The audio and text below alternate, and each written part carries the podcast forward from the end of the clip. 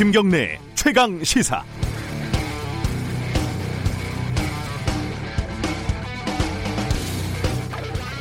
어제 뉴스 unboxing을 진행을 하면서 긴급재난지원금을 위한 2차 추경안에 반대하거나 기권한 의원들 이름을 불러드렸는데요.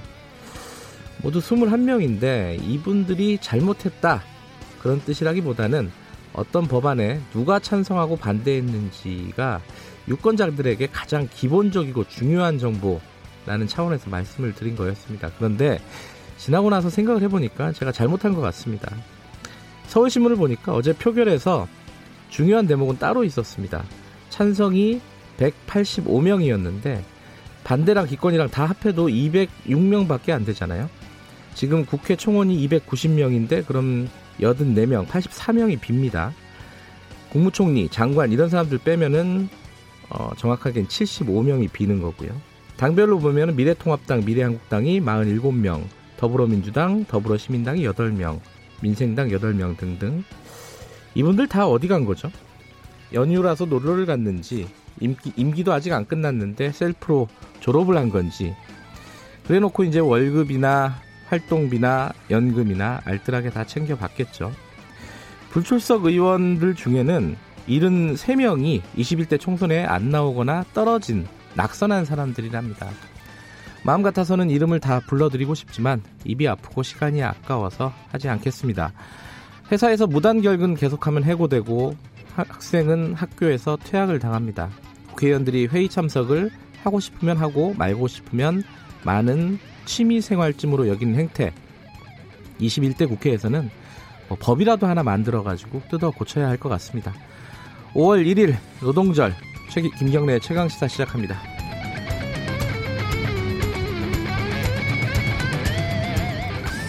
김경래 최강 시사는 유튜브 라이브 열려 있습니다. 실시간 방송 봐주시고요. 문자 참여 기다립니다. 샵 9730으로 보내주시면 됩니다. 짧은 문자는 50원, 긴 문자는 100원이고요.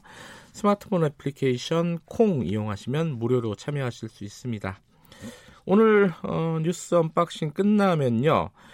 지금 어, 새 지도 체제 놓고 진통 거듭하고 있는 미래통합당 상황 어, 그리고 또 사전 투표 조작설 이게 음, 일부지만은 아직 계속 되고 있습니다. 그래서 미래통합당 이준석 최고위원과 얘기 나눠보고요. 2부에서는 지금 코로나19 고용 충격 그리고 대형 참사 빚은 이천 물류 창고 화재 어, 노동부 어, 차관과 함께 얘기를 나눠보도록 하겠습니다.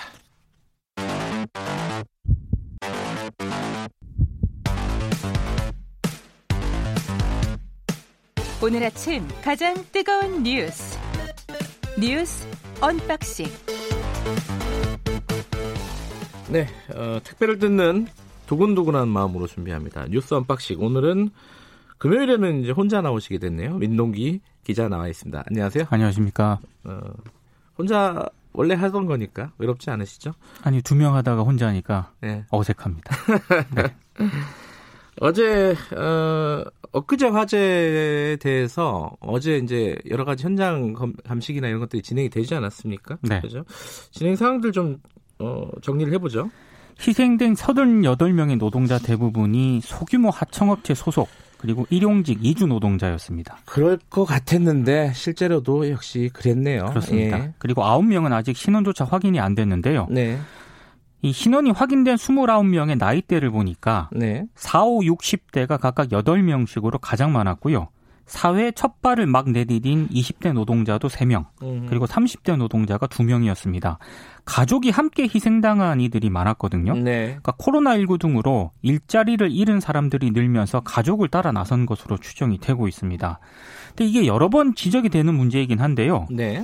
지난해 4월 착공 직후부터 모두 6차례나 화재 위험이 크다는 한국산업안전보건공단의 경고를 받은 것으로 확인이 됐습니다. 항상 나오는 거예요. 그 무슨 참사가 벌어지면은 그 전에 다 지적이 됐던 부분인데 고치지 않았다는 거잖아요. 그렇습니다. 예. 그리고 어제 이제 경찰, 소방 그리고 국과수 등 7개 기관이 화재 원인을 밝히기 위한 현장 감식을 벌였는데요. 일단 건물 지하 2층에서 우레탄 작업으로 생긴 유증기가 어떤 불꽃을 만나서 폭발한 것으로 추정이 되고 있습니다. 네. 오늘 2차 감식을 이어갈 계획입니다.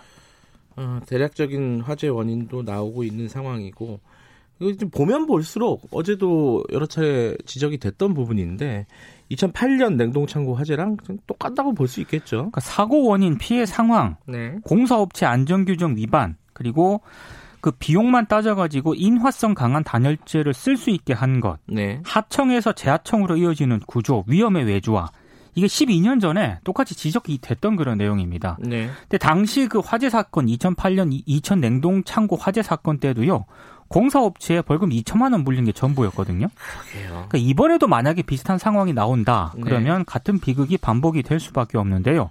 그래서 인명 피해를 유발한 그 중대재해를 일으킨 기업들이 있지 않습니까? 네. 이 기업에 대한 처벌을 강화해야 한다. 법을 개정해야 한다라는 주장이 나오고 있습니다. 이거는 사건이 있을 때마다 이 얘기가 나오는데 계속 나왔습니다. 예, 예를 들어서 이제 엠번방 사건 나오고 나서 이 아동 성범죄에 대한 형량이나 이런 부분들이 약하다. 그래서 지금 어, 형량 양형 기준도 조정이 되고 네. 법도 새로 만들어지고 그러잖아요. 네. 근데 이 부분은 해결이 안 돼요. 이 산업재해 문제는. 영국 같은 경우에는 네. 법 자체가 기업 살인법이더라고요. 네. 근데 우리는 상당히 좀 미흡한 게 사실입니다. 이게 이제 이런 법을 만들려면 기업 쪽에서 반발이 심하기 때문에 그렇죠. 쉽지가 않은 부분이긴 한데 지금 뭐 경찰이 수사에 들어갔죠. 그래도 125명 규모의 수사본부를 꾸렸고요. 네. 시공사 등 관계자 6명하고 목격자 등 모두 28명에 대한 조사를 마쳤습니다. 그리고 시공사 등 핵심 관계자 15명에 대한 긴급 출국 금지 조처를 한 상태인데요. 네.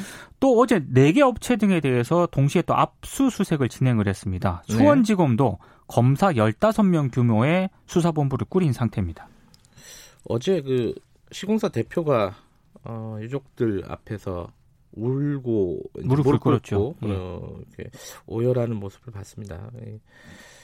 좀 뭐랄까요? 울면 뭐 합니까, 그죠? 어, 해결을 사, 사건을 해결해야 되는 사실 부분인데. 그게 핵심이죠. 예. 예. 그 생각이 나더라고요. 그 예전에 김훈 소설가 김훈 씨가 어, 이 산업재해 관련돼서 목소리를 많이 내지 않습니까? 네. 글 중에 그런 글이 있어요. 어, 노동자들이 죽으면은 이런 사업체 같은 데서 대표들이 명복을 비는 화환을 보낸다. 네. 근데 명복을 받으려고 노동자들이 일을 하는 게 아니다. 그렇죠. 예, 명복이라는 건 없다. 뭐 이런 글이 있었는데 그게 생각이 나더라고요. 자, 코로나19 상황 좀 정리해보죠. 연휴라서 걱정들이 많은데 지금, 그죠? 자, 지역사회 확진이 지금 0명이 나왔어요, 어제는. 그러니까 신규 확진자가 71일 만에 음. 네. 가장 적은 4명으로 어제 집계가 됐는데요. 네. 이 4명 모두 국외 입국자의 검역 과정에서 확인이 됐습니다. 네. 그러니까 지역사회 감염은 그 31번째 확진자가 나온 2월 18일 이후에 네. 72일 만에 0명을 기록을 했습니다. 1일 신규 확진자 수가요. 지난 18일 한 10명대로 감소를 했거든요. 네. 그 뒤부터 어제까지 모두 14명 미만, 그러니까 이하를 기록을 하는 등 안정세를 이어가고 있습니다. 네. 그리고 총선 방역 대책도 성공적으로 지금 평가가 되고 있는데요. 일단 고강도 물리적 거리두기와 생활 방역이 효과를 거둔 것으로 평가가 되고 있습니다. 그래도 연휴라서 걱정이 많습니다. 네. 사실 가장 큰 걱정입니다. 네. 아, 지금 1, 2미터 거리두기, 뭐 식당에서 대화 자제, 밀폐되고 밀집한 장소 피하기 이런 행동 요령을 지켜달라고 계속 요청을 하고 있는데요. 어제 제주도 그 가신 분들 보니까 마스크 안 하신 분들도 많고요. 좀 걱정이 좀 많이 되더라고요, 진짜. 기본적으로 버스 타고 기차 타고 비행기 타야 되는데 그렇죠. 꼭 꽉 차 있잖아요. 그렇습니다. 네. 여기 연휴 끝나고 요 연휴 때 발생을 할지 말지 이 네. 부분을 좀 잘 봐야 될 것 같습니다. 그렇습니다. 근데 이제 자가격리자들이 자꾸 외출하고 뭐 이런 사례들이 아직도 계속된다면서요, 이거는? 이게 또 위반 사례가 또 벌- 벌써 다섯 건이나 적발이 됐는데요. 네. 휴대전화 집에 두고 대형마트에서 신발 구매하다가 적발이 되기도 하고요. 네. 성형외과 갔다가 또 불시 점검 받아서 적발이 됐습니다. 음, 그러니까 방역 당국은 다섯 명의 이탈자 가운데 고의성이 있었다고 판단되는 네 명을 고발할 예정인데 지난 4월 27일 이전에 자가격리 대상자이기 때문에 아, 안심밴드는 착용하지 않는다고 합니다. 그렇군요. 예. 아, 마지막까지 좀 긴장을 놓치지 말아야 될 것 같습니다. 이 연휴가 좀. 걱정이 되긴 네. 합니다, 진짜. 어, 지금 어, 미래통합당 상황 잠깐 보면은 김종인 비대위 이게 결국은 물 건너간 건가요? 어떻게 됐나요? 그러니까 차기 원내 지도부로 일단 공을 넘겼습니다. 음, 그러니까 오는 8일 차기 원내 대표가 선출이 될 때까지 미래통합당은 지도부 공백 상태인데요. 네. 새 원내 대표가 누가 되느냐에 따라서 이 문제가 최종 매듭이 지어질 것 같습니다.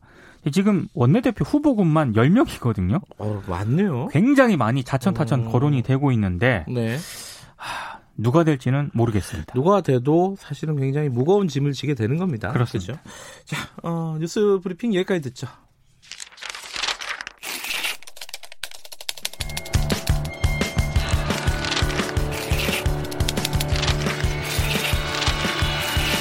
민동기의 저널리즘 M. 네, 언론 보도의 이면과 의도를 파헤쳐보는 시간입니다. 민노기의 저널리즘 M. 오늘은 어떤 거 갖고 오셨나요? 어제 조선일보 11면에요. 정정 및 반론 보도가 하나 실렸습니다. 아주 작게 실려서 거의 모든 분들이 모를 것 같은데요. 저도 못 봤어요, 사실. 네, 어. 제목이 흔들리는 참여연대 관변단체 전락 두 달 새 660명 탈퇴 관련 이런 이 제목입니다. 언제 기사예요, 이게? 이게 지난 3월 3일자 기사입니다. 예. 그러니까 조선일보가 참여연대 관련 기사를 썼는데요. 네. 사실과 다른 부분이 있어서 이제 정정 반론 보도를 게재를 했는데 네. 사실 보도를 할 때부터 무리한 기사다. 음. 이거 오보 아니냐 이런 논란이 제기가 됐습니다. 그러니까 문제가 된 이 기사는 저도 봤는데 내용을 잠깐 소개해 주시죠. 원래 기사가 뭔지. 그 음. 참여연대 회원 수가 지난해 11월을 정점으로 감소세를 보이고 있다. 네. 이런 내용이고요. 회비도 줄었고 이른바 조국 사태 이후에 잇따라 회원이 이탈을 하고 있다. 음흠. 회원 게시판에는 권력 감시 기능 상실에 대한 쓴소리가 쏟아지고 있다. 이런 내용입니다. 네. 그러면서 핵심 인사들의 일, 잇따른 탈퇴도 역시 시민회원 줄탈퇴에 영향을 줬다고 하면서요. 네. 올해 1월 양홍석 공익법센터 소장이 검찰 개혁을 비판하면서 참여연대를 떠났다. 이렇게 보도를 했습니다.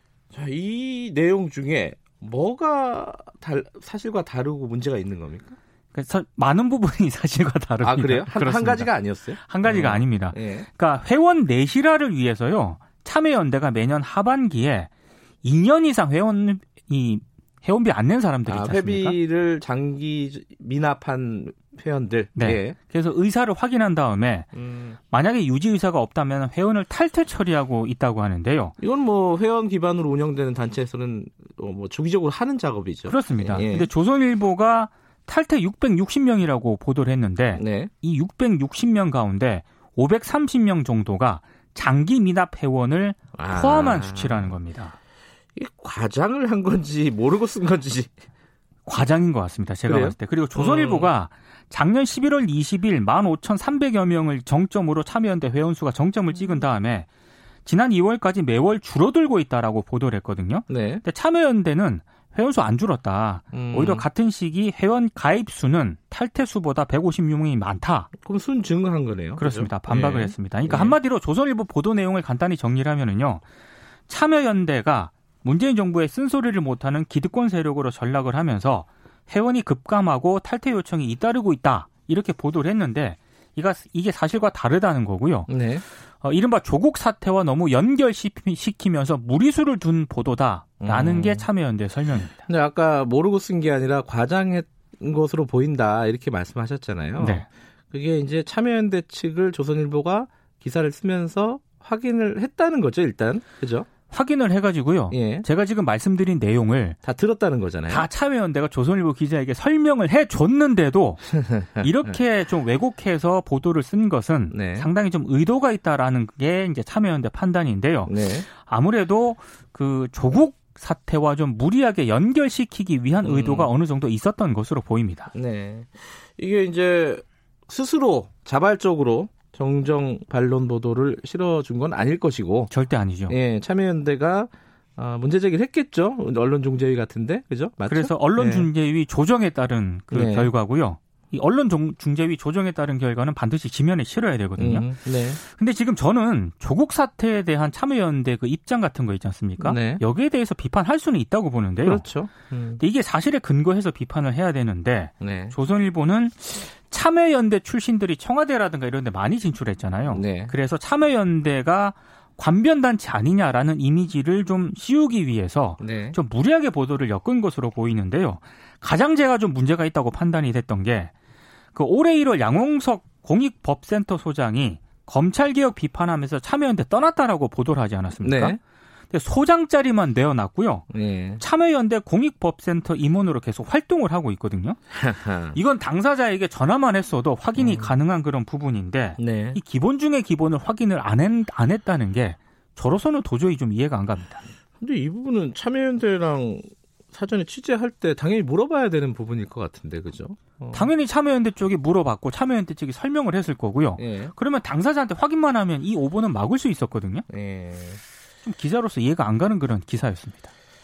이게 뭐 상상이 됩니다. 이게 이 기사가 어떻게 나왔는지. 네. 자, 딱 보고 이제 참여연대 내부에 약간의 갈등이 있었잖아요. 그렇죠. 이 조국 사태를 놓고 어떤 입장을 세우느냐. 뭐 그 양홍석 어 공익법센터 소장도 비판적인 입장이었고. 참여연대. 예. 그리고 어 그 김경률 회계사도 비판적으로 상당히. 예, 얘기를 했고 그래서 그 김경률 회계사는 참여연대를 실제로 떠났고요. 네. 요걸 딱 보고 회원수가 좀 주는 듯한 어떤 숫자가 보이니까 아 기사 하나 나오겠다 싶었겠죠. 네. 근데 확인해 보니까 사실관계가 안 맞았던 거고 네. 그러면 안 쓰면 되는 건데 그렇죠. 예 이제 써야 되니까 또 본인은 무리하게 예. 기사를 쓴 거죠. 그런 일들이 자주 있는 일입니다. 사실 조선일보뿐만 아니라 근데 조선일보가 정치적인 의도를 갖고 만약에 이걸 썼다 그러면 더 큰 문제가 되겠죠. 그렇습니다. 여기까지 듣죠. 고맙습니다. 고맙습니다. 저널리즘 M 고발뉴스 민동기 기자였습니다. 김경래 최강 시사 듣고 계신 지금 시각은 7시 36분입니다. 최강 시사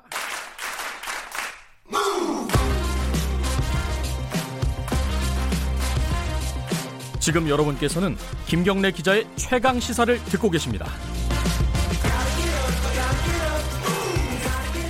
네, 미래통합당 지금 김종인 비대위가 어, 보류된 거죠. 완전히 물 건너간 건 아니고 어, 차기 원내 지도부한테 이제 공을 넘긴 셈이 돼서 5월 8일 날 원내 대표 경선을 치르고 나서 아마 새롭게 좀 논의가 될 것 같습니다.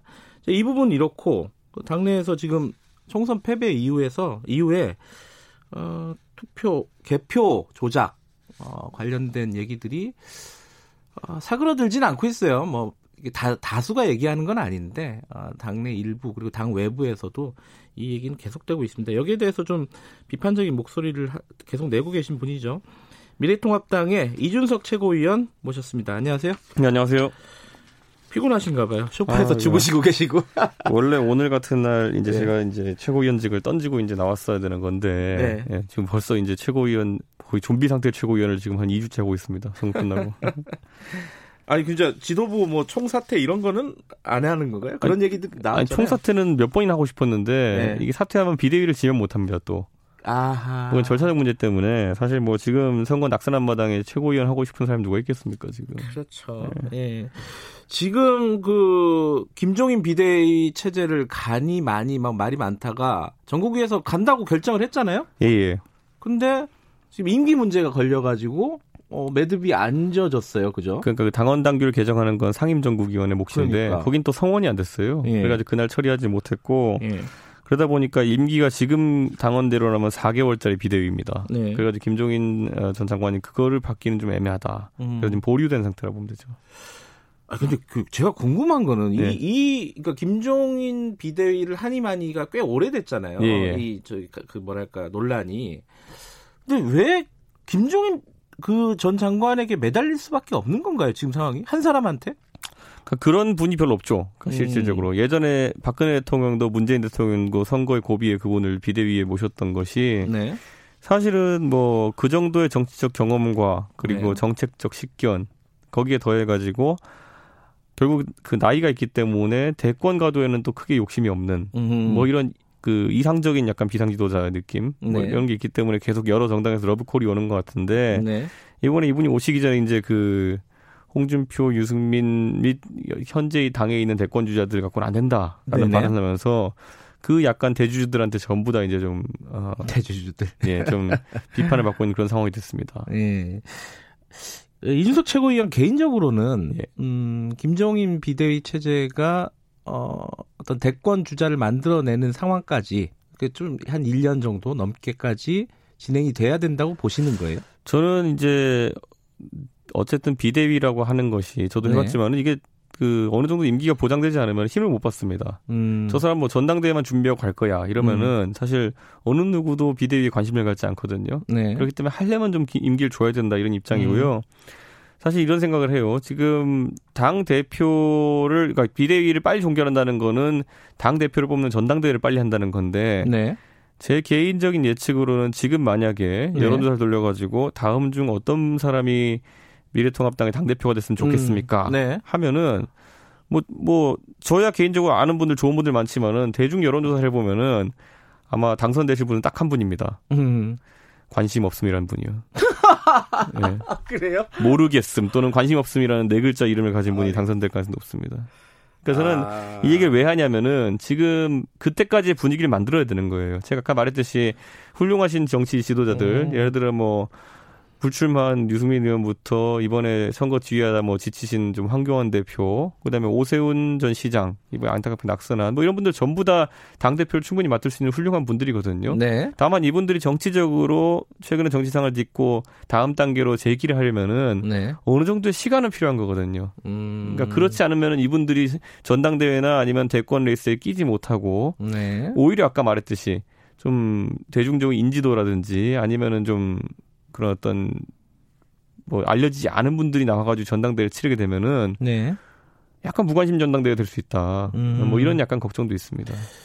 그러면은 뭐, 어, 현실적으로, 어, 그런 어떤 시간을 벌어주는 측면에서도, 어, 김종인 비대위가 출범을 하는 것이 어떤 적절한 임기를 가지고. 그렇죠. 어, 그게 좋겠다라고 보시는 거네요. 그죠? 그리고 저는 보수가 음. 이제 한 번 방향 전환해야 될 때가 있거 왔거든요. 네. 그러니까 보수가 안 바뀌는 게 보수가 아닙니다 원래. 네. 자기 혁신을 할 줄 아는 게 보수인데 예를 들어 이 이명박 대통령 들어오던 그 전환기에는 네. 박세일 교수가 그 당시에 주도해가지고 네. 보수의 담론을 선진화로 바꿔놨습니다. 네, 그랬던 적이 있었고 그 다음에 이제 박근혜 대통령이 이제 새누리당을 만들 시기에 네. 그때는 그때 이제 김종인 전 장관 등의 주도로 국민 행복 시대 음. 거기다가 좌클릭, 경제민주화, 중도화 뭐 이런 것들 다 이뤄냈던 것이거든요. 네. 근데 지금은 보수가 그 다음 세대에 뭔가 보수의 방향성이 뭐다를 제시 못하고 있어요. 근데 이거 하는 역할은 좀 이데올로그적인 측면이 있는 분이 해야 되거든요. 아까 음. 언급했듯이 김종인 전 장관이 2012년에 그걸 했던 것처럼. 그래서 그걸 다시 한번 어떤 이데올로그적인 측면이 있는 사람이 해놓고 그 다음에 정치 지도자들이 나서는 게 좋다 이렇게 봅니다. 뭐 현실적으로는 그런 선택지가 합리적일 수 있는데 이제 외부에서 보기에는 어 나이가 이제 그 아흔이시잖아요, 그죠? 여든 좀 넘었어요. 아, 여든 좀 넘었네. 네. 여든 넘었고 네. 그리고 옛날 정치인의 이미지를 갖고 있잖아요. 네. 새로운 정치라기보다는 근데 그런 분한테 쇄신을 맡기는 게 이게 좀 약간 거꾸로 가는 느낌이다. 이런 느낌은 있어요. 밖에서 보기에는 사실 이해찬 대표도 나이가 아주 많으신 건 아닌데 네. 뭐 이미지 때문에 아주 좀 오래 정치를 하셨기 때문에 네네. 네. 그런 예전 정치인 같은 이미지가 있는데 이번 네. 어쨌든 총선 지휘해가지고 승리하시지 않았습니까? 음. 그러니까 저는 뭐 나이가 문제라기보다는 네. 어떤 개혁적 사고를 가졌냐가 중요할 것인데 네. 지금 김종인 전 장관 같은 경우에는 당장 나 메시지 보십시오. 어, 70년대생으로 젊게 가야 된다. 네. 뭐 이런 것들. 음. 대권에 욕심이 있는 60대의 주자들이 할 수 없는 말들입니다. 음흠. 그러니까 결국에는 이분의 나이보다도 대권 욕심이나 사심이 있느냐 없느냐 때문에 네. 좀 가치가 지금 빛나고 있는 상황 아닌가 봅니다. 어쨌든 죄송합니다. 어쨌든 김종인 비대위 체제를 가니 많이 이거는 차기 지도 원내 지도부한테 넘어갔어요. 그죠? 공이. 그렇죠. 그런데 어. 이제 원내 지도부에 있는 인사들이 예. 저한테 이제 조심스럽게 원내 지도부 선거에 나가려고 하는 예. 인사들이 조심스럽게 저한테 물어보더라고요. 최고위에 있으니까. 예. 예. 지난번에 이제 당선자와 현역 의원을 대상으로 해 가지고 김종인 비대위 출범에 어느 정도 찬성을 했느냐를 음. 저희가 앙케이드 비슷하게 한 적이 있었어요. 그랬죠. 근데 그 결과 이제 한 45% 정도가 이제 절반 조금 못 미치는 정도 전체 네. 그러니까 김종인 체제에 어 지지를 보낸다 이랬는데 이분들은 세부 데이터가 알고 싶은 거예요. 음. 뭐냐면은 낙선한 분들의 판단은 어땠는지 음, 아니면은 음, 음. 당선자분들의 네. 판단은 어땠는지. 네. 그래서 제가 답변을 드렸죠. 몰라요. 그래서 혼란에 빠진 겁니다. 지금 원내대표 나가시는 분들은요. 네. 여러 가지 정책적 공약도 내셔야겠지만은 제1 공약이 뭐가 됐냐면은 아마 뭐 다들 물어볼 겁니다. 나는 김종인 비대위에 그렇죠. 찬성한다, 반대한다. 그게 핵심이겠죠. 거기서부터 옳은 음. 판단해야 되기 때문에 네. 이분들의 계산이 좀 복잡해진 상황인데 네. 어제 오늘 이분들의 기사로 조합된 반응들을 보면은 김종인 비대위에는 찬성한다로 음. 몰려가고 있는 것 같아요. 음흠. 그 말은 뭐냐면 당선자들 네. 중에서 특히 이제 초대선이 많지 않습니까? 이분들의 분위기는 어쨌든 어 김종인 비대위로 가는 것이 적절하다 이렇게 보고 있는 게 아닐까 싶습니다. 어, 요번에 원내대표 경선에 아, 원내대표 선거의 핵심적인 쟁점은 김종인이 될 수밖에 없다. 그죠? 그렇죠. 그리고 음. 큰 반대 의견을 내는 사람은 또 없을 것입니다. 아마. 음. 예. 전체적으로요? 예, 그렇게 예. 예. 상하세요 원내대표 선거, 원내 지도부 선거에 나가는 분들은 특히 그럴 음. 겁니다.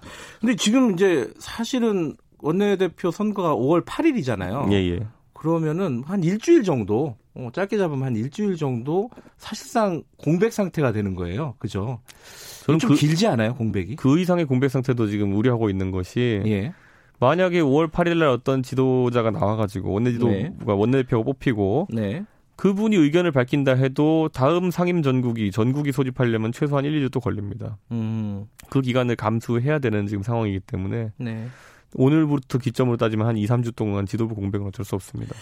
그런데 지금 김정인 비대위 문제가 매듭이 져지지 않으면은 어 밖에 있는 무소속으로 당선된 분들 있잖아요. 홍준표 당선인이라든가 뭐 김태호 당선인이라든가 들어오는 게 지금 사실 불가능한 상황이잖아요. 그죠? 그 비대위원장도 결정 못 하는데 그분들 복당을 누가 결정하겠습니까? 음. 그리고 비대위원장으로 만약 김종인 그 그 전 장관이 내정된다면은 네. 아니 그분한테 맹공했던 네. 최근에 뭐 과거에 뭐 뇌물 수술했다 뭐 이렇게 공격했던 분 같은 경우에 불편하지 않겠어요? 음. 근데 이제 그분 이제 홍준표 대표죠. 홍준표 대표가 그렇게 말할 수밖에 없었던 사정도 전 이해는 하는 게 네.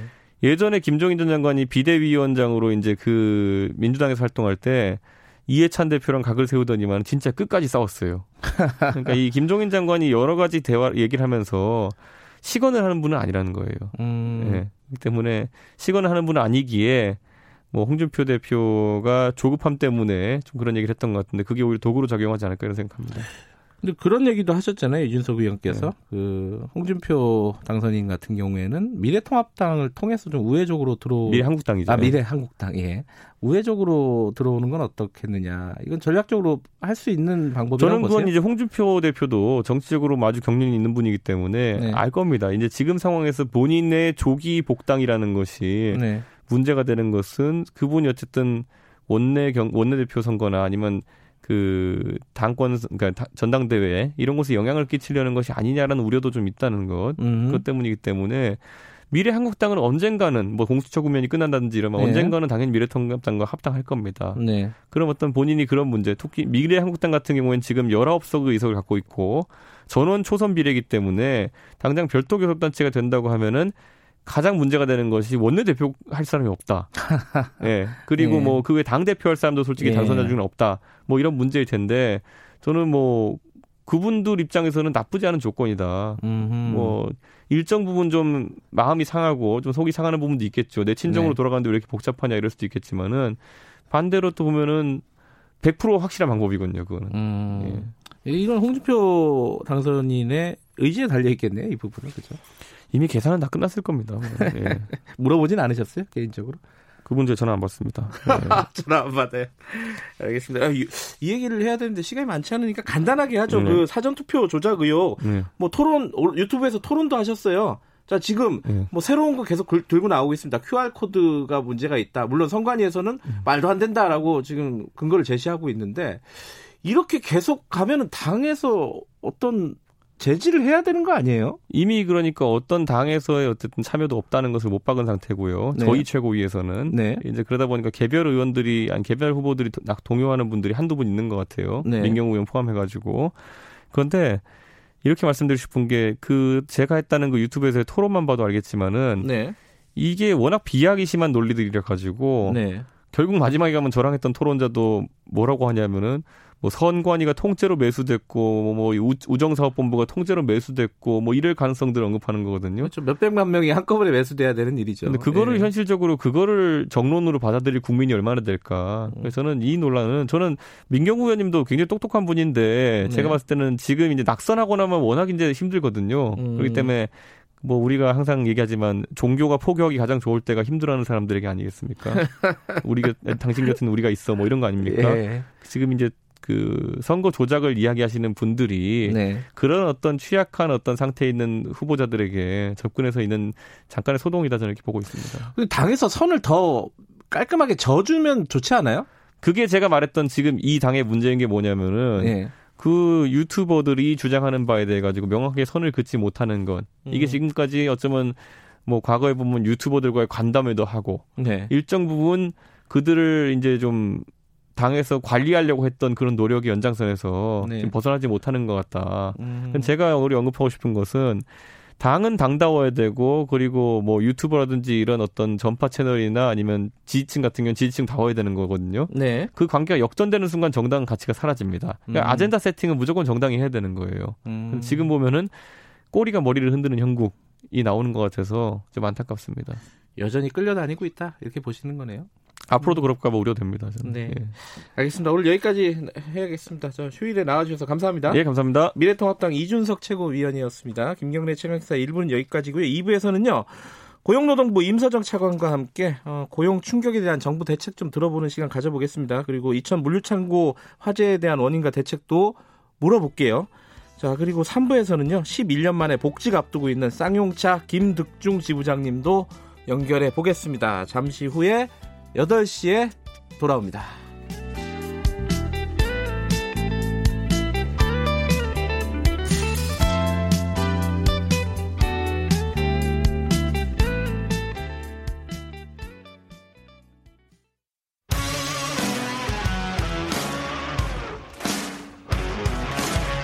뉴스타파 기자 김경래 최강 시사. 김경래 최강 시사 2부 시작하겠습니다. 아, 오늘 노동절이죠. 뭐 노동절이 중요한 거라기보다는 지금 현재 일자리 상황, 고용 상황이 굉장히 심각합니다. 어, 긴급 재난지원 기금이 이제 어제 추경이 통과가 돼서 곧 지급이 되겠지만은 이거는 이제 어려운 상황, 지금 워낙 긴급하니까 전 국민을 대상으로 나눠주는 거고 앞으로 아마 충격은 일자리에서 고용에서 오지 않을까라고 다들 생각하고 있습니다. 장기화될 가능성도 어, 예측이 되고 있는 상황이고요. 정부에서 여러 가지 대책들 내놓, 내놓고 있습니다. 이게 어떻게 돼가고 있는지 그리고 어, 이게 또 이천 물류 창고 공사 현장 화재 요게 또 연휴 전에 터져가지고 이 부분에 대해서 여러 가지 얘기들 나오고 있잖아요. 정부가 10, 10년 전, 12년 전 사고 이후에 어떤 대책들을 한 거냐 변한 게 없다 이런 비판들도 있는데 여기에 대해서도 좀 여쭤보겠습니다.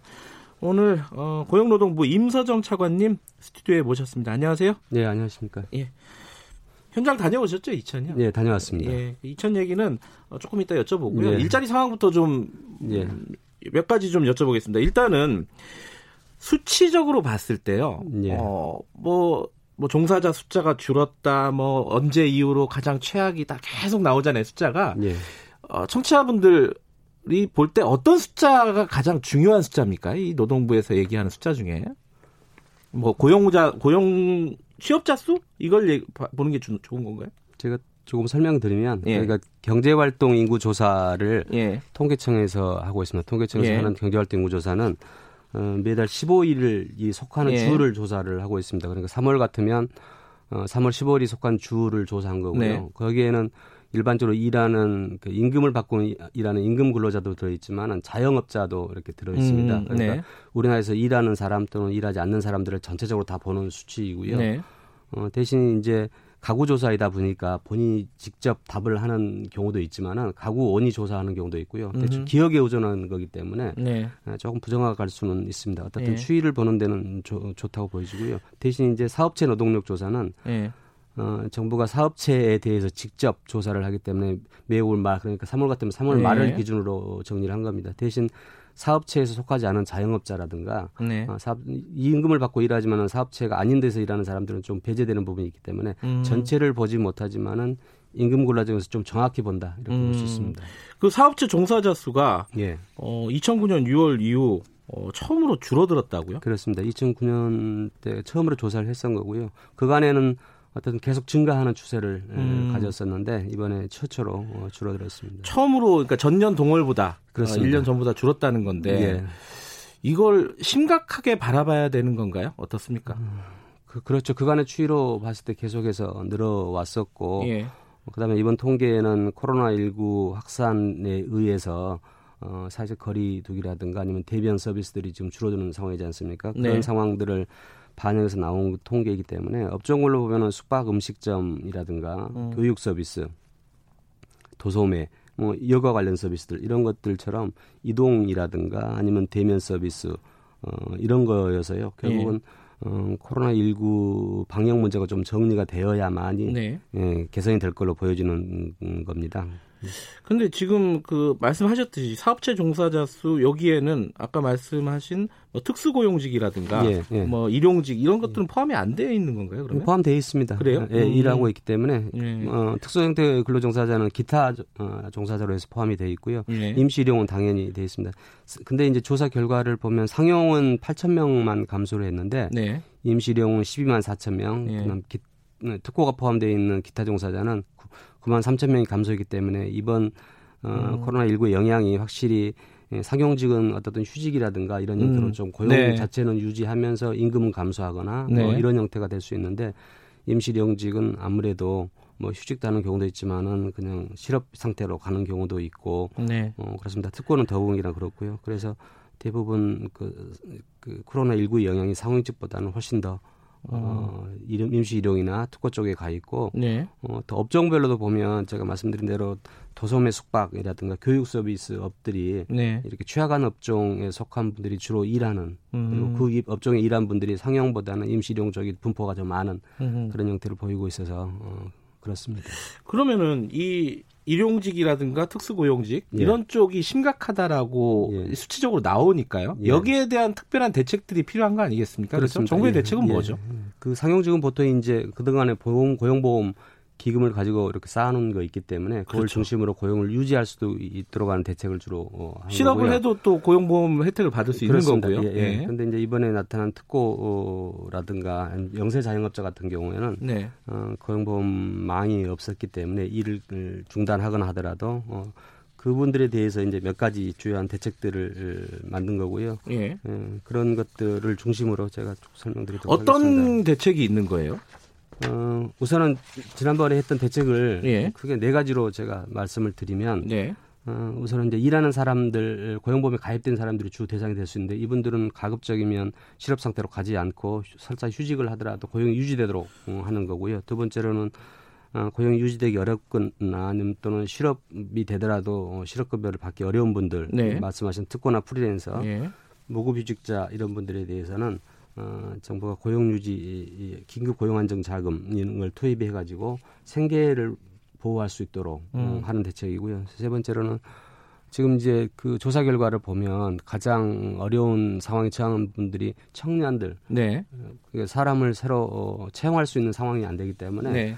있는 사람 또 나와야 되는 상황이어서 청년들에 대한 채용이 지금 중단돼 있거나 네. 연기돼 있는 상태지 않습니까? 그래서 임시적으로 정부가 재정을 투입하더라도 어, 이분들에 대해서 일자리를 만들어줄 필요가 있다 하는 게 세 번째고요. 네. 네 번째로는 어떻든 그럼에도 불구하고 실업이 늘어나고 있기 때문에 실업자들에 대한 실업급여에 대한 부분도 네. 어, 금년도 사용 부분을 더 늘려야 되는 문제가 있고 그다음에 실업 상태에서 어, 상황이 좋아졌을 때를 대비해서 고용 취업 지원 서비스를 한다든가 음. 아니면 직업 훈련을 시켜야 되는 부분들이 있어서 거기에 대한 예산들을 좀 반영한 겁니다. 예, 실업급여는 고용보험에서 하는 걸 거고요. 그죠? 그렇습니다. 예. 당연히. 예. 근데 이제 고용보험의 사각지대라고 보통 얘기하잖아요. 예, 예. 거기에 포함 안 된 사람들이 가장 예. 큰 문제일 텐데 아까 말씀하셨잖아요. 긴급 자금을 투입한다고. 긴급, 근데 이거는 개인적으로 다 신청을 해야 되는 부분인가요?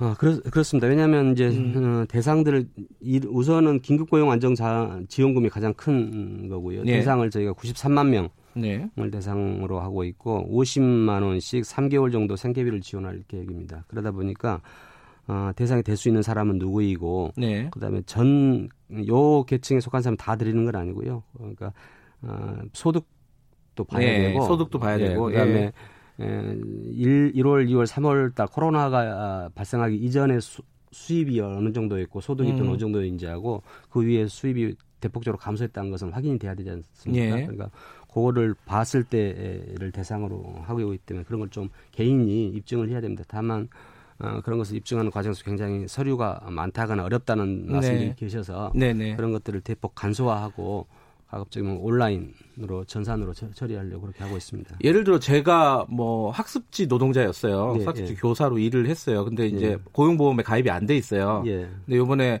어, 일자리가 다 끊겨가지고 예. 어, 지금 뭔가 생계가 어려운 상황입니다. 예, 예. 그럴 때는 본인이 그런 소득이 줄어들었다는 걸 인, 입, 뭐랄까요 어, 입증을 하면은 돈을 받을 수 있다는 그, 거죠. 그렇습니다. 예. 음. 그러니까 대상을 조금 더 자세하게 말씀드리면 네. 그 특고나 프리랜서, 네.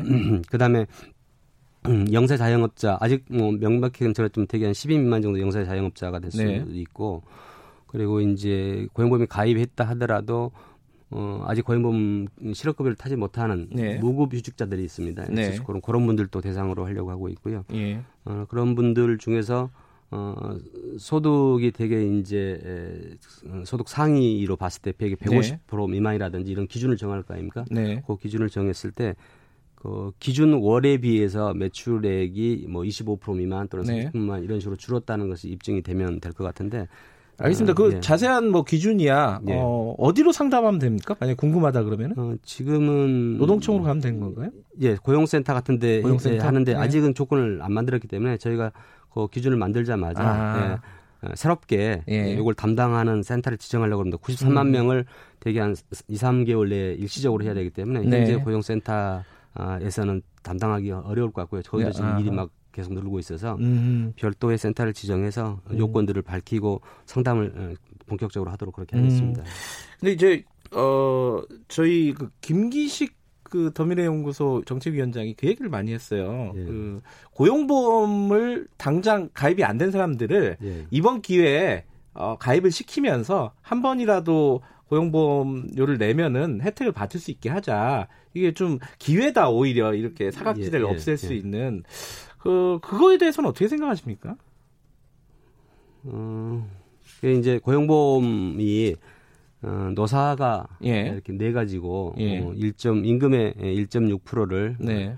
어, 0.8씩 예. 내고 그런 이제 실업급여로 쓰는 거고요. 예. 그다음에 사업주가 또 내 가지고 고용 안정이나 직업 능력 개발에서 쓰는 돈입니다. 예. 그러니까 기본적으로 이 용처에 대해서도 당사자들이 네. 예, 고용보험 위원회라는 것이 있고요. 거기에는 네. 노사가 들어 있습니다. 이 용처에 대해서 더 정리를 해야 됩니다. 네. 그리고 네. 지금 말씀하신 부분 정도까지 되려면 이제 입법상인데 음. 어, 그 입법상으로 해결되는데 그 과정에 약간의 이제 논, 논란들이 충분히 있을 수는 있겠죠. 왜냐하면 네. 고용보험 이미 가입돼 있는 분들에서 그 안에 음. 쌓아놓은 분들이 있기 때문에 형평성 문제 형평성의 문제가 예. 발생할 수 있고요. 그 다음에 특고하고 어, 예술인에 대해서는 현재 고용보험법이 그렇기 때문에 고용보험법에 어, 특고하고 예술인을 넣을 수 있도록 별도 입법이 고용보험법 예. 개정안이 지금 나가 있습니다. 국회에 아, 예. 통과는 안 돼 있고요. 예, 음. 통과는 안 돼 있는 상태. 그다음에 자영업자 같은 경우도 어, 영세 자영업자는 본인이 희망하는 경우에 임으로 예. 가입할 수 있도록 되어 있습니다. 네, 네. 그러니까 전체적으로 강제 가입은 아니지만 가입할 수 있도록 되어 있었기 때문에 네. 어, 단순히 이제 한 번만 내고 전체 그 고용보험 실업급을 타, 전체를 타자 하는 음. 부분은 고용보험 기금의 재원 문제와 그다음에 그런 형태의 어려움은 또 일반 회계를 써야 되는지 예. 아니면 기금을 써야 되는지에 대한 논의가 충분히 있어야 되는 거기 알겠습니다. 때문에 예. 예. 그 부분은 조금 더 논의가 필요하겠네요, 예, 그죠? 그러니까 음. 그, 분들에 대해서 고용보험망을 확대해서 네. 어, 실업급여도 주고 해야 한다는 부분은 동의가 되는 거고요. 그런 네. 부분들을 어떻게 만들어낼 것인가 하는 부분은 충분한 논의가 음, 더 있어야 된다. 전체적으로는 어, 고용보험으로 흡수해야 된다는 그 방향은 맞는데 예, 고용 안전망 예. 흡수한다는 데는 어떻든 저도 동의를 네. 하고요. 어. 알겠습니다. 그 부분은 뭐 다음에 한번 또 얘기해 보도록 하고요. 예. 오늘 시간이 많이 지나서 그 이천 물류창고 공사 현장 화재 예. 얘기 좀 여쭤볼게요. 이게 언론에서도 많이 나오는 얘기지만 12년 전 냉동창고 화재랑 똑같아요. 예. 예. 사실은 예. 화재 원인도 그렇고 그 지금 진행되는 어, 상황도 마찬가지입니다. 예. 그럼 왜 똑같은 일이 발생했느냐? 당연히 이제 책임을 물을 수밖에 없는 거 아니겠습니까? 예. 고용노동부에서는 이거 어떤 부분이 문제였다고 생각하시는 겁니까? 어떤 부분이 해결이 안 됐어요? 10년 동안에?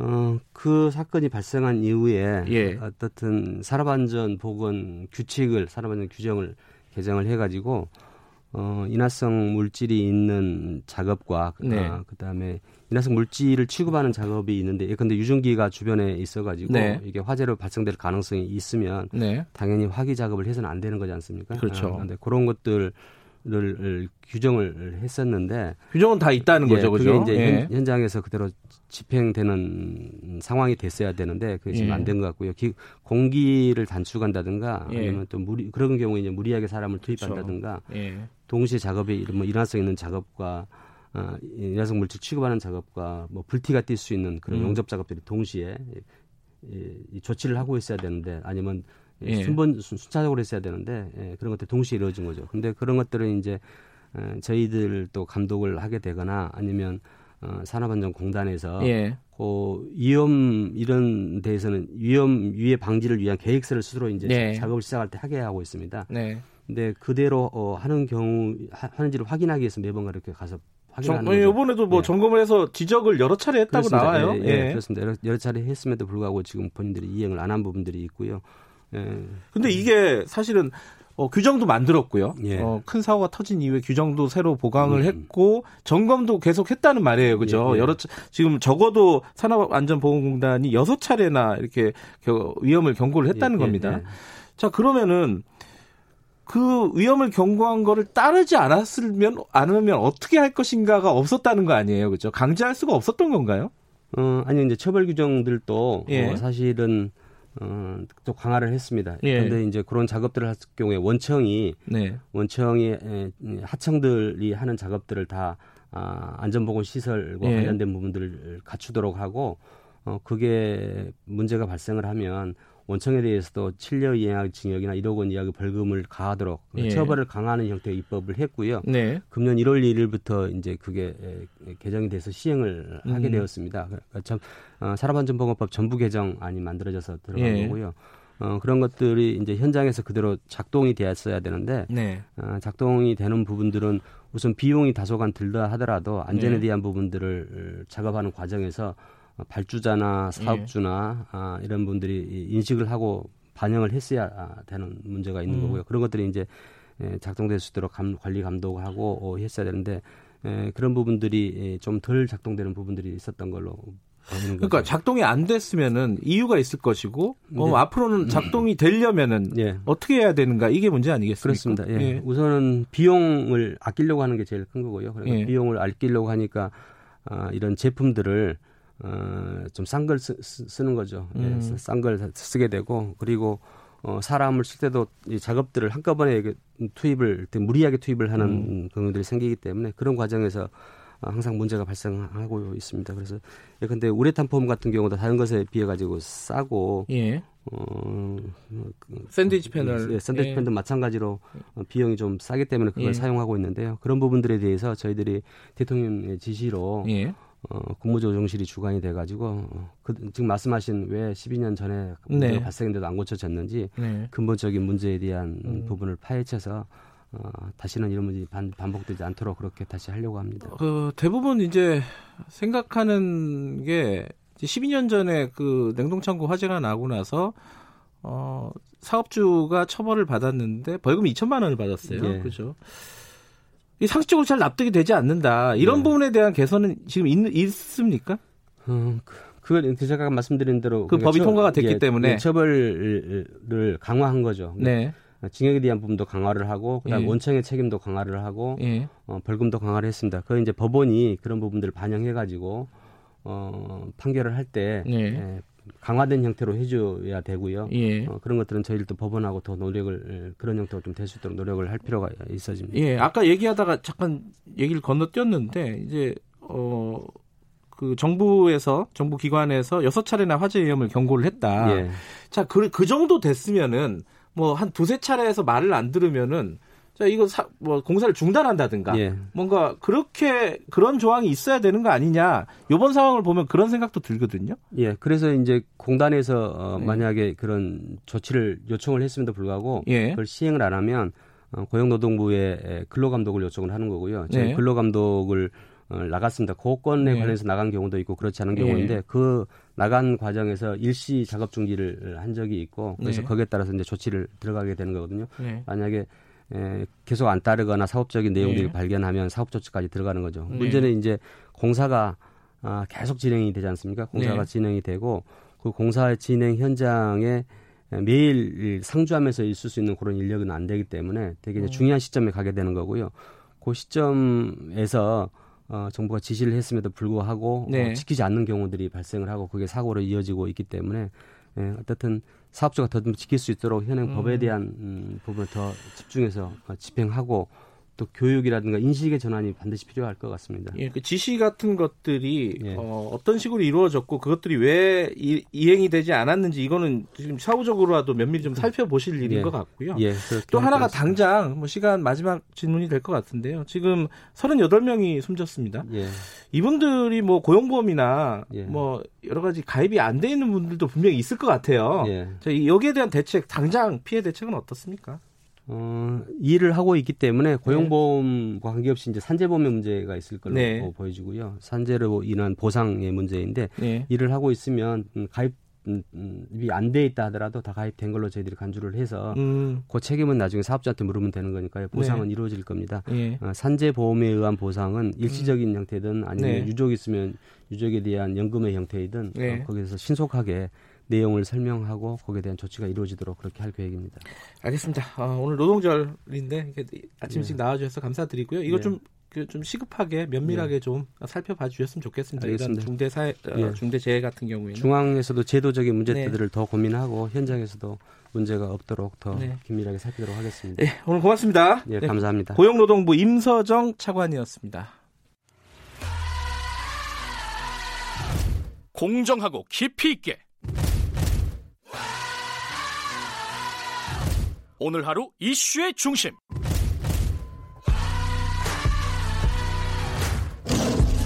김경래 최강 시사.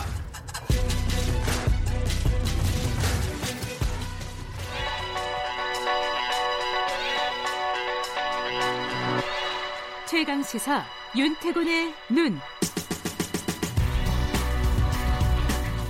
네, 윤태곤의 눈. 윤태곤 더모아 정치 분석 실장 나와 계십니다. 안녕하세요. 안녕하세요. 원, 원내대표 경선 얘기 아까 이준석 최고위원이랑 잠깐 네. 얘기했는데 네. 이건 뭐 여야가 다 있는 겁니다 지금 그러니까, 그렇죠 예. 이게 대중들의 관심이 상대적으로 덜한데 국회의원들끼리 맞아요. 뽑으니까 예. 상당히 중요해요. 일단 음. 민주당은 7일, 통합당 8일로 잡힌 것 같은데 네. 아시다시피 이제 통합당은 당 사정이 많이 아, 말이 아니라서 아직은 물밑 움직임인데 그래도 제가 볼 때는 오늘부터 주말까지는 뭐가 나오지 않을까. 음. 8일날 경선하려면은 나와야죠. 아, 벌써 이름 네. 거론된 사람 한 10명 된다면서요? 예. 민주당은 세 사람이 출사. 세 사람. 누구 누구죠? 예. 지금 뭐 김태년 의원, 예. 그리고 전해철 의원, 정성호 음. 의원, 거기 겨, 음. 기호도 나왔습니다. 아, 기호까지 한번 예, 그 예. 기호순이고 민주당이 이제 세 명이고 이제 통합당 한 열 명 이렇게 하는데 네. 사실 세 명이 더 치열한 거예요. 열 명이 이야기가 나온다는 건 그 치열하다기보다는 정리가 제대로 안 된다는 뜻이니까. 예, 예. 특히 이제 민주당은 180여석의 슈퍼 여당 아니겠습니까? 네. 뭐 3당 합당 직후 제외하고는 이 정도 파워의 여당이 없죠. 예. 원내대표가 원래 중요한 거겠지만 이번 선거에서 또 특히 중요한 이유들이 그러니까, 있을 예, 보편적인가 특수한가 예. 두 가지로 나눠서 보면은 여야 모두 원내대표 본연의 일이 있죠. 의원들 네. 상임위 배정하고 원내 전략 짜고 음흠. 상대와 대화할 땐 대화하고 싸울 땐 싸우고 뭐 음흠. 뭐 법안을 통과시키거나 막거나 네. 여당은 또 정부하고 당정 협의를 진행하고 그 중에서 올해 원내대표가 더 중요한 게요. 내년 원내대표 비교하면 내년 원내대표는 상임위 배정 권한이 없어요. 상임위는 2년에 한 번씩 바꾸거든요. 네. 그러니까 이제 반편성 시켜주는 거 아니겠습니까? 반장이. 그렇죠. 반장 마음대로 하는 건 아니지만은 어쨌든 음. 이번 원내대표는 그 권한이고 특히 초선 의원들한테는 되게 영향을 많이 미쳐요. 이게 음. 재선 삼선만 해도 대략적으로 전공 과목 같은 게 나오잖아요. 의원들이. 그렇죠. 예. 근데 이제 초선은 전문성을 갖고 영입된 케이스에는 그 사람을 이제 배정해 주는 게 맞겠지만 그게 아닌 사람들은 이게 원내대표의 영향이 매우 크죠. 음. 그리고 이제 특수성이 이번 원내대표는 뭐 각각 원내대표는 1년씩이니까 내년 5월까지 임기인데 민주당 경우에 이 원내대표 임기 중에 전당대회가 있다. 음. 당대표 뽑는단 말이죠. 네. 또 내년 5월 이전에 대선 후보가 선출되지는 않겠지만 내년부터는 분위기가 확 올라올 겁니다. 음. 새 대표랑 호흡 맞추고 대권 주자들이 공정하고 시너지를 창출할 경쟁의 분위기를 만든다. 이런 게 중요하다는 거죠. 그리고 네. 통합당이라고 안 중요하냐? 지금 제일 중요한 게 뭐 비대위냐 전당대회 가느냐 이게 새 원내대표의 책무가 됐잖아요. 그러네요. 예. 음. 심지철 권한대 이거 해결해놓고 가려고 했는데 뜻을 모으지 못했으니까 다음 원내대표한테 음. 넘긴 건데 자 시나리오는 두 가지입니다. 새 원내대표가 말 그대로 비대위원장이 돼가지고 8월 전당대회 치르는 거. 네. 이 8월 전당대회 할 거면요. 다른 사람 안 불러도 돼요. 비대위라고 막 거창하게 외부 네. 영입 안 해도 된다는 그렇죠. 거죠. 한뭐 네. 5월부터인데 5, 6, 7 세 달인데 6월부터는 이제 전당대회 주자들이 지방도 돌고 할 거니까 그 네. 그 관리하는 거 정도인데 그게 아니면은 전당대회를 좀 미루고 상대적으로 길게 가져간다 비대위를 음. 물론 당의 총의를 모아서 정하겠지만 그걸 정하는 주체가 새 원내대표가 음. 되는 거죠. 원내대표 예전에는 이 돈도 좀 있었잖아요. 아유, 많았죠. 네. 특수활동비 되게 많이 받았는데 물론 그 특수활동비를 뭐 집에 들고 가는 게 아니라 각 상임위, 원내대표단 등에 배분을 했는데 가끔은 집에 들고 가시는 분도 어, 있었어요. 있었죠. 예. 근데 이게 돈이라는 게돈 예. 나눠주는 것도 되게 큰 힘이지 않습니까? 그럼요. 이게 예. 회사에서 회식비 하는 게 뭐 부장님 돈입니까? 회사 돈이지. 근데 이제 부장이 파워가 있잖아요. 예. 근데 그것도 이제 확 줄었고 예전만 못하다는 건데 이게 보면은 책임은 무겁고 과제는 어렵습니다. 여당은 음. 일단 180명의 의원들을 리드한다는 것 자체가 쉽지가 않을 거예요. 그렇죠. 다 잘났는데 의원들이. 자기가 다 예, 잘났죠. 그렇죠. 그리고 예. 또 대통령 지지율이 워낙에 높지만은 자 임기 말로 가면은 레임덕 이야기가 안 나올 수가 음. 없다. 그 과정에서 당과 청와대 사이에 이제 미묘한 갈등이 벌어지는데 이걸 이제 균형점을 찾는 게 정치적 현실인 거죠. 너무 청와대 편만 들어도 당에서 이거 뭐 하는 거냐 할 것이고 음흠. 너무 당에서 이렇게 좀 청와대하고 이제 거리를 벌리려고 해도 문제인 거고 거기서 이 적절한 균형점을 찾는 거 야당은 더 어렵죠. 일단 의석수 차이가 너무 많이 납니다. 싸우기가 버겁죠. 아, 그렇죠. 네. 지금 당과 보수 진영이 뭐 그라운드 제로 상태잖아요. 예, 예.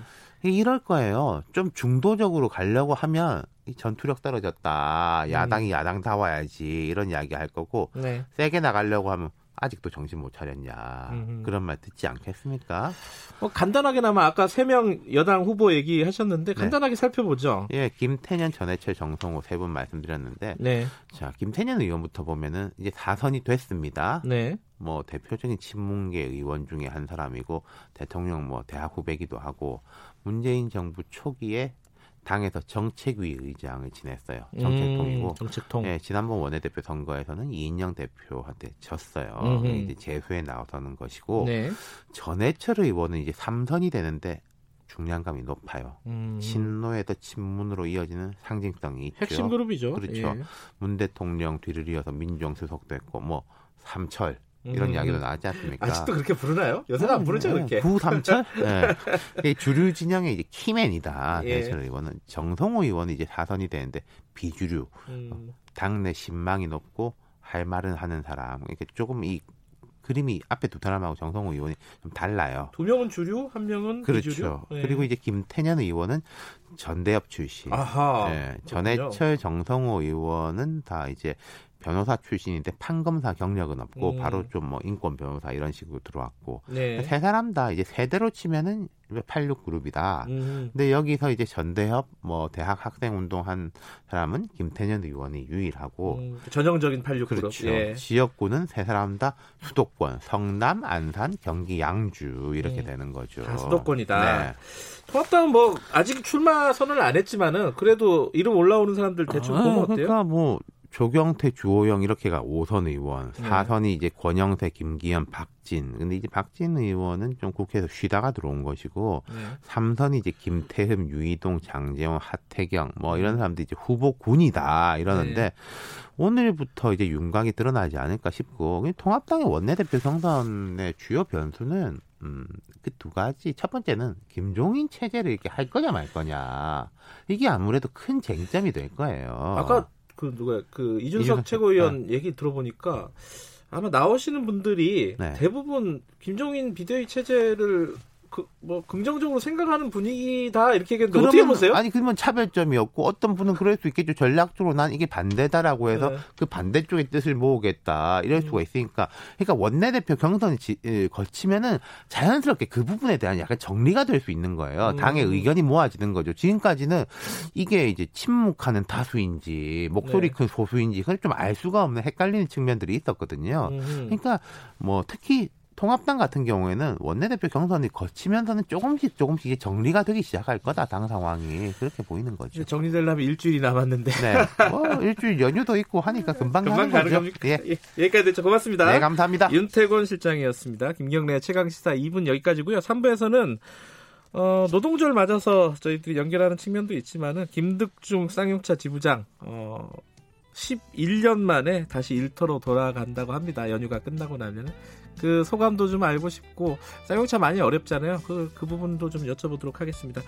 어, 잠시 후 3부에서 뵙고요. 일부 지역국에서는 해당 지역 방송 보내드립니다.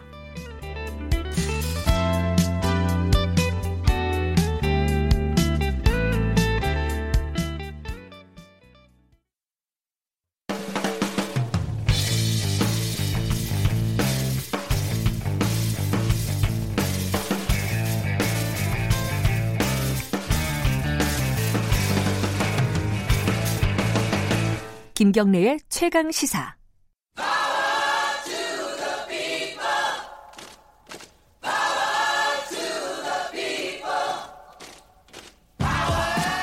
을의 입장에서 을의 목소리를 통해 함께 사는 세상을 생각하는 시간입니다.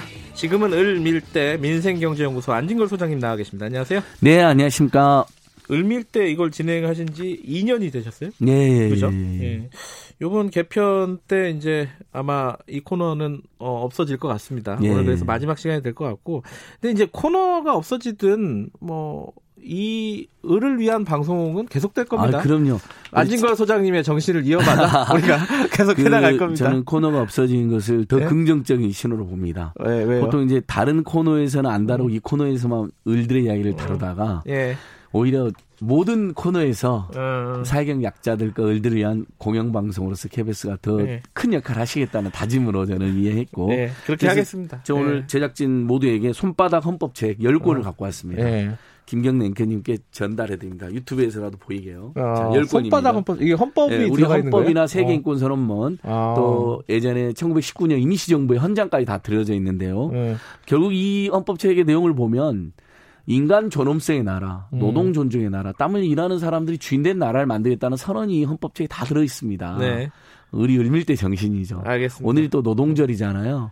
예, 근데 이천에서 엄청난 사고가 있을 때 슬픈 노동절인데 맞아요. 이 네. 헌법대로 네. 어, 우리 사회가 굴러갔으면 좋겠다는 의미로 전달해드리겠습니다. 10건입니다. 예, 이게 사실 생각해보면 우리가 헌법을 한번 쫙 읽어본 경험이 별로 없어요. 예, 그래서 예. 그 저희가 항상 주장하고 다니는 게 제가 한번 공무원 교육을 한번 했는데요. 예. 헌법 다 읽어보셨냐 했더니 이건 거의 없어요. 많지 않았습니다. 예. 그래서 사실 헌법과 오늘 노동절에서가 아니라 노동법, 음. 헌법, 그다음 주택임대차 보호법, 상가임대차 보호법은 네. 우리 사회 살아가는 가장 중요한 최고 규범이고 생활 속에 우리 국민들을 보호하는 법들입니다. 네. 그런 법들에 대해서는 초, 중, 고등학교에서 철저히 교육이 돼야 됩니다. 음. 그래야지 우리 사회가 좀 더 민주공화국도 되고 네. 국민들의 권리가 이렇게 침해되지 않는 좋은 나라가 될 수 있는 것이거든요. 네. 다시 한번 헌법 교육, 노동법 교육, 그다음에 주택임대차 보호법, 상가임대차 보호법 같은 생활 법률은 어, 교육이 강화돼야 된다라고 호소드려 봅니다. 네. 오늘 마지막으로 들고 오신 이야기가 그 제주도의 네. 간호사 네 분이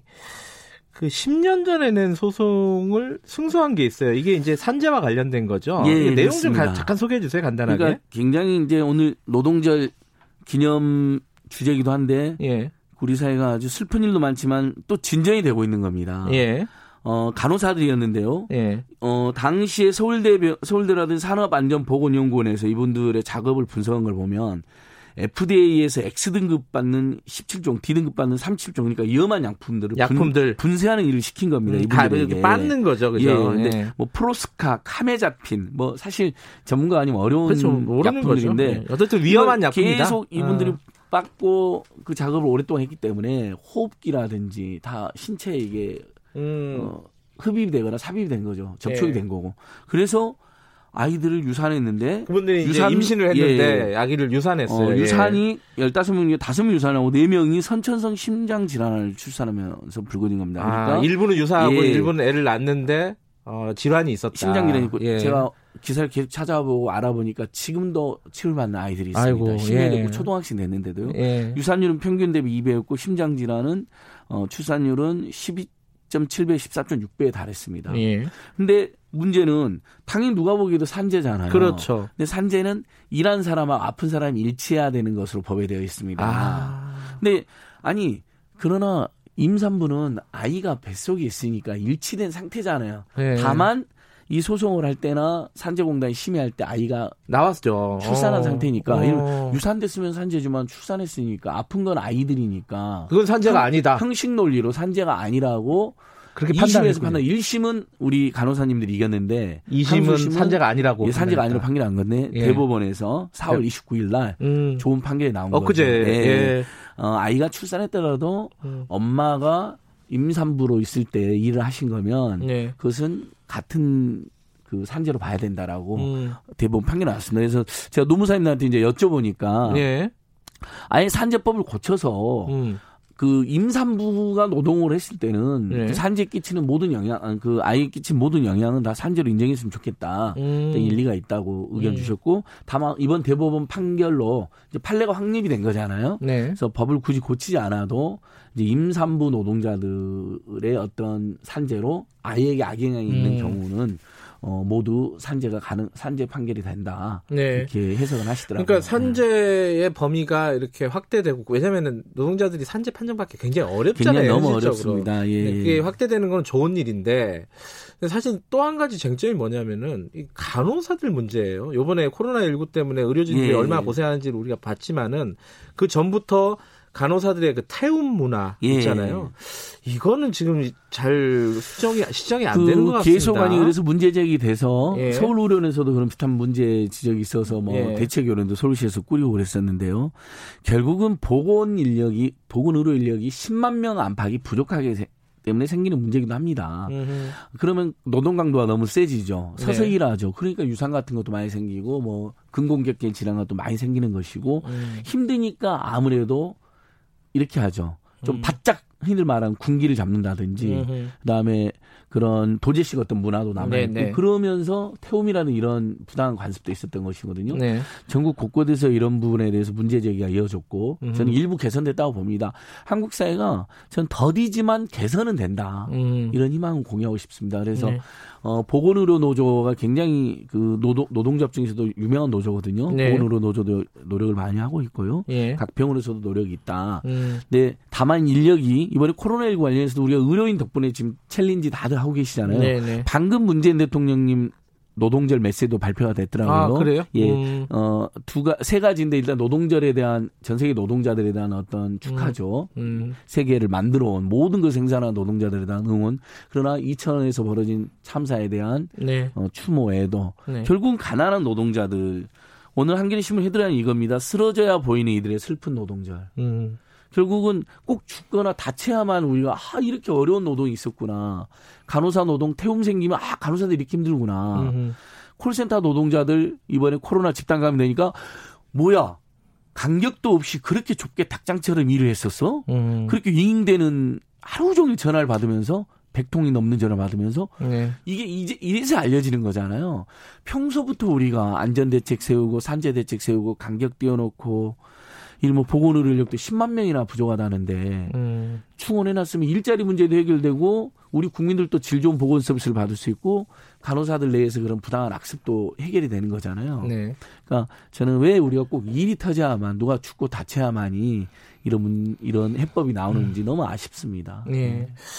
자 오늘 사실 마지막 시간인데 그러니까 지금 말씀하신 게 연장선일 것 같은데요. 어, 지금 의뢰 관점에서 어, 지금 해결되지 못하고 있는 가장 큰 문제가 무엇인지 이런 것들을 좀 들어보고 예. 마무리를 하는 게 맞습니다. 좋을 것 같아요. 예. 제가 어렸을 때 배운 L자로 시작 영어 L자로 시작하는 위대한 단어가 세 개가 있다고. 그래요?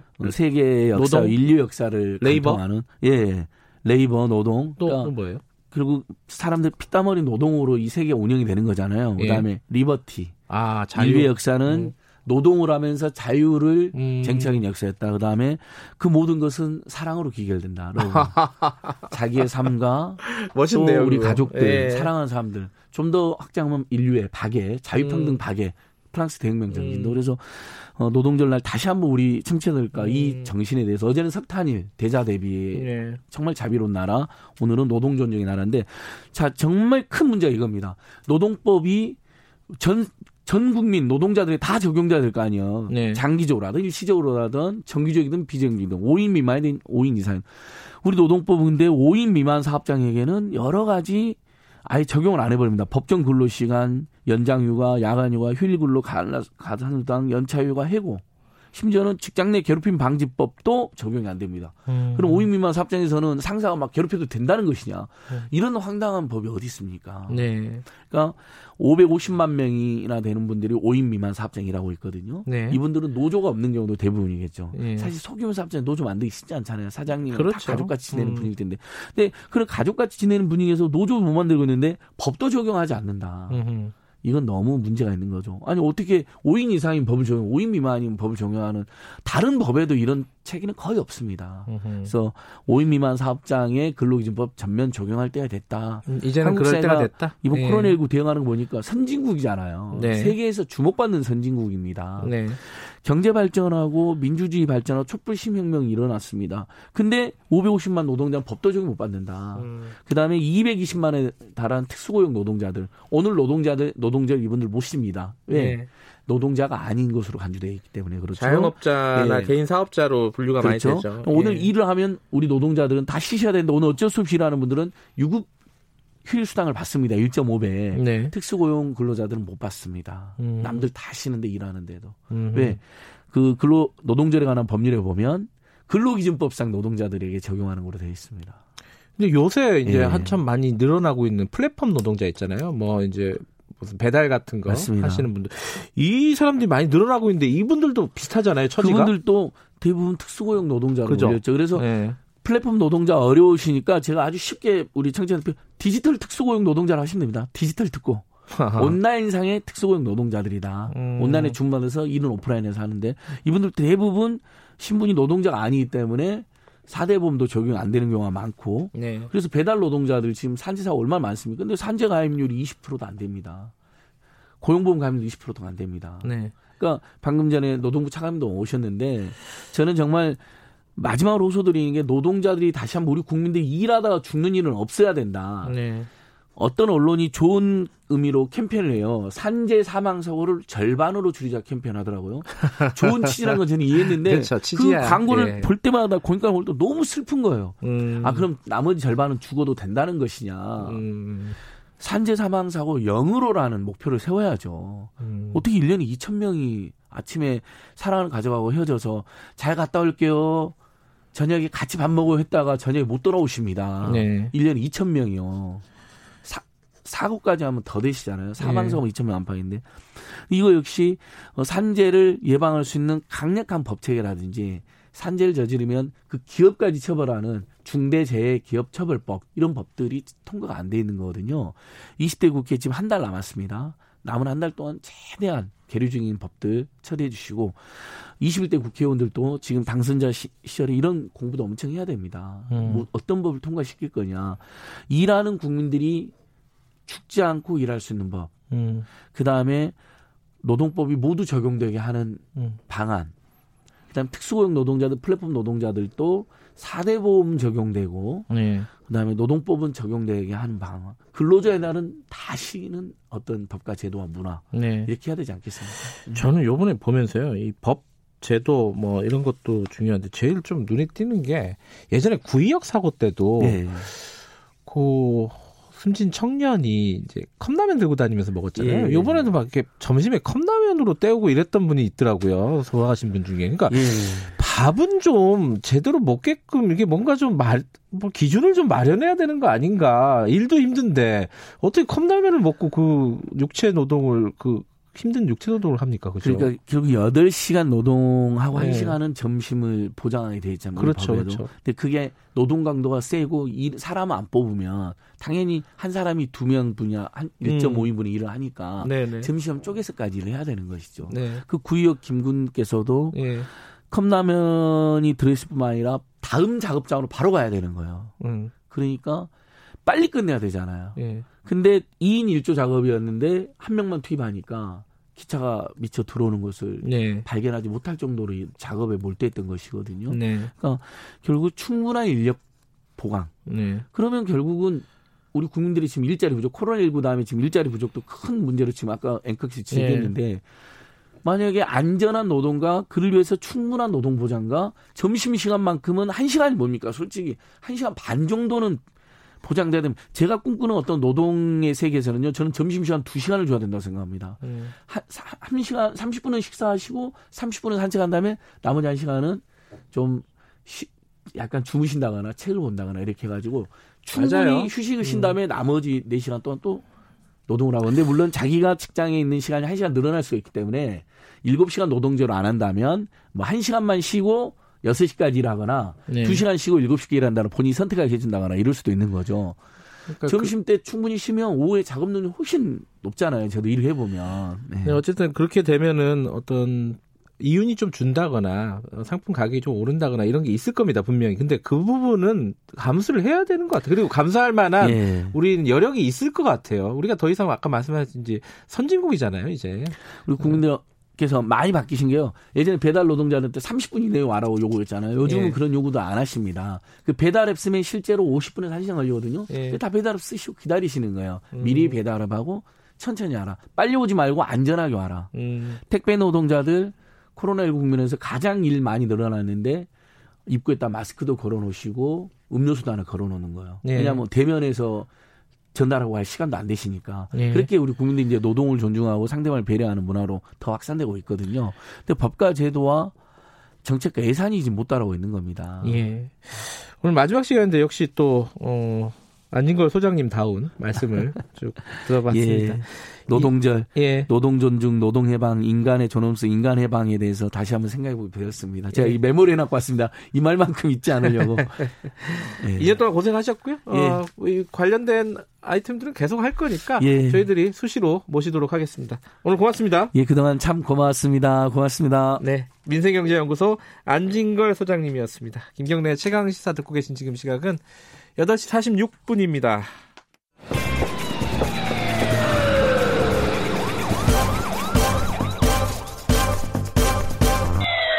김경래 최강 시사. 네, 며칠 전에 어, 쌍용 자동차 회사로부터 복직 통보를 문자로 받았다는 거를 어, SNS로 올리신 분입니다. 많이들 아시죠? 그 금속노조 쌍용 자동차 김득중 지부장님 어, 11년 만에 일터로 돌아간다고 합니다. 그 마음이 어떠실지 저희들이 연결해서 잠깐 들어볼게요. 김득중 지부장님 안녕하세요. 예, 안녕하세요. 김득중입니다. 언제 출근하시는 거예요, 그러면은? 예, 다음 주 월요일, 예, 5월 4일입니다. 5월 4일? 네네. 진짜 11년 만인가요? 예, 따져보니까 정확하게 말씀드리면, 예. 10년하고 한 10여 개월 아, 만에 올라, 제가 출근합니다. 축하드립니다. 아, 예, 고맙습니다. 그 문자를, 이제 복직 통보를 문자로 받으셨다고 SNS에 올리셨잖아요. 네네. 그 문자 받으셨을 때 느낌이 예. 어떠셨습니까? 아, 순간 저도, 아, 됐다. 네. 뭐 이런 마음이었고요. 네. 뭐 아시겠지만 그동안 이제 많은 우여곡절이 있었기에, 네. 예, 솔직하게 마음 조이면서 좀 있었어요. 아. 그리고 이제, 예, 제일 먼저 이제 드는 생각은 좀 안도감이었고, 음. 예, 뭐 가족들, 뭐 주변 지인분들, 예. 또 저와 같이 뭐 이렇게 마음 조이면서 이 시간을 기다렸던 분들, 음. 뭐 상당히 많은 만감이 좀 교차했던 시간이었어요. 안 오셨어요? 아, 예. 오셨구나. 네네. 알겠습니다. 예. 그 2018년에 사실 노사가 해고자 119명 전원복직 합의를 했잖아요. 네네. 이게 벌써 2년, 횟수로는 3년이에요. 네. 그죠? 왜, 왜 이렇게 아직까지 안 됐던 거예요?